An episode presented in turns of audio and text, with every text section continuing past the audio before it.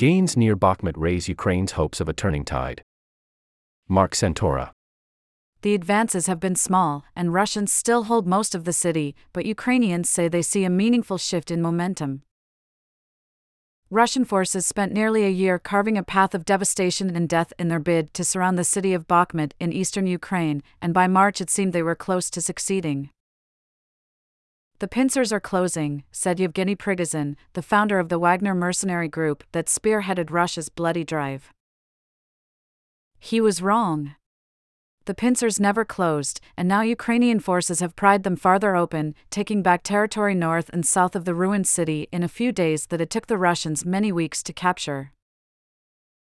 Moscow's troops still hold most of Bakhmut itself. Ukraine's recent gains around the city are not large, and there is no guarantee that they will last but for the first time in months, Ukrainian soldiers are on the offensive and the momentum in the longest and bloodiest battle of the war appears to have shifted their way, at least for now. Continued Ukrainian advances would reverse the situation of a few months ago, putting the Russians inside Bakhmut at risk of being surrounded and trapped, and would demonstrate that the deep, fortified lines the Russians have built across Ukraine can be breached. Success around Bakhmut would also provide a major morale boost for Ukraine and a serious blow to Russia, denying it the only military achievement that for months had seemed within its grasp. The possible reversal of fortunes comes as Ukraine is preparing to mount a broader counteroffensive, aiming for a dramatic breakthrough in a war that has settled into a grueling slugfest, with much blood spilled but little ground gained. While the dynamics around Bakhmut are somewhat specific to that battle, Ukrainian commanders say they hope to build on the lessons learned there when they try to attack in other places along the 600 mile front line.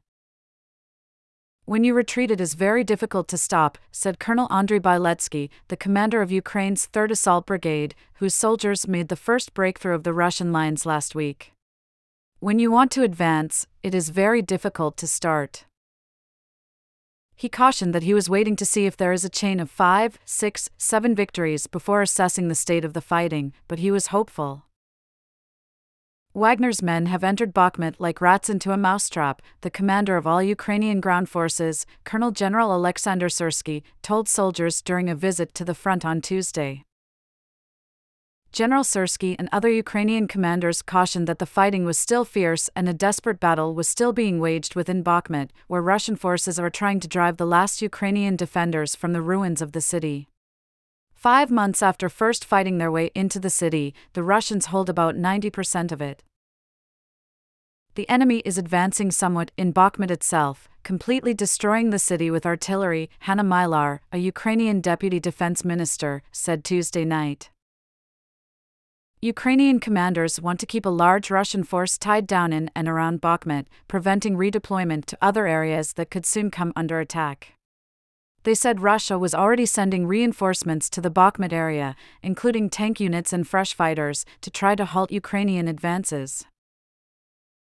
Still, Ukrainian commanders said on Tuesday that their soldiers were continuing to move forward. Major Alexander Pancerny, the commander of 24th Separate Assault Battalion Aidar, said that Ukraine has regained initiative on the flanks to the north and south of the city. Konrad Muzyka, a defense analyst for Rochan Consulting, said the recent Ukrainian gains exposed fundamental Russian weaknesses a lack of coordination between regular Russian formations and Wagner units, poor communication, and morale. For months, Ukraine has insisted that before starting its counteroffensive, it needs a major influx of tanks, infantry fighting vehicles, and other weapons from its allies. Mr. Muzyka said it was noteworthy that Ukrainian gains around Bakhmut were achieved without using major Western supplied platforms, such as Bradley IFV or Leopard tanks. Ukraine's troops were able to drive forward about two kilometers in some directions on Sunday and Monday, Colonel Serhiy Cherevatyi, a spokesman for the Ukrainian forces fighting in the east, said in an appearance on national television. Without going into detail, he said the forward march had been uneven, with pitched battles being fought over areas about the size of three football fields in some locations. He also warned that Russian forces were still trying to mount counterattacks in places. While his claims could not be independently verified, Russian military bloggers also have noted Ukrainian gains around Bakhmut over the past week. southwest of Bakhmut, Ukrainian soldiers and commanders have reported an advance through a pocket of forests near the village of Ivanivsk, and they appear to be moving in the direction of Klishchiivka, a small village that Wagner mercenaries claimed on January 19 after weeks of combat. The village sits on high ground, and whichever army controls it has a commanding position overlooking important roadways to Bakhmut. Northwest of the city, the armies appear to be fighting over control of high ground around the Berkiv Reservoir. Without mentioning a retreat, the Russian Ministry of Defense said over the weekend that its forces were regrouping around the reservoir to increase the strength of the line of defense. Colonel Cherevatyi said there were 36 different clashes between the opposing armies around the city over the past two days and cautioned that it was a fluid and dynamic situation. Ukraine's staunch defense of Bakhmut, a small city of limited strategic value, has come at a high cost, with some of its most experienced soldiers killed in action there over the past year. But it has stopped the Russians from moving on to besiege the larger cities of Kramatorsk and Sloviansk. Ukrainian officials say it has also played a critical role in weakening the Russian military. As long as the Russian losses were greater than Ukrainian losses, officials in Kiev have maintained, then the fight made sense from the grim perspective of battlefield math.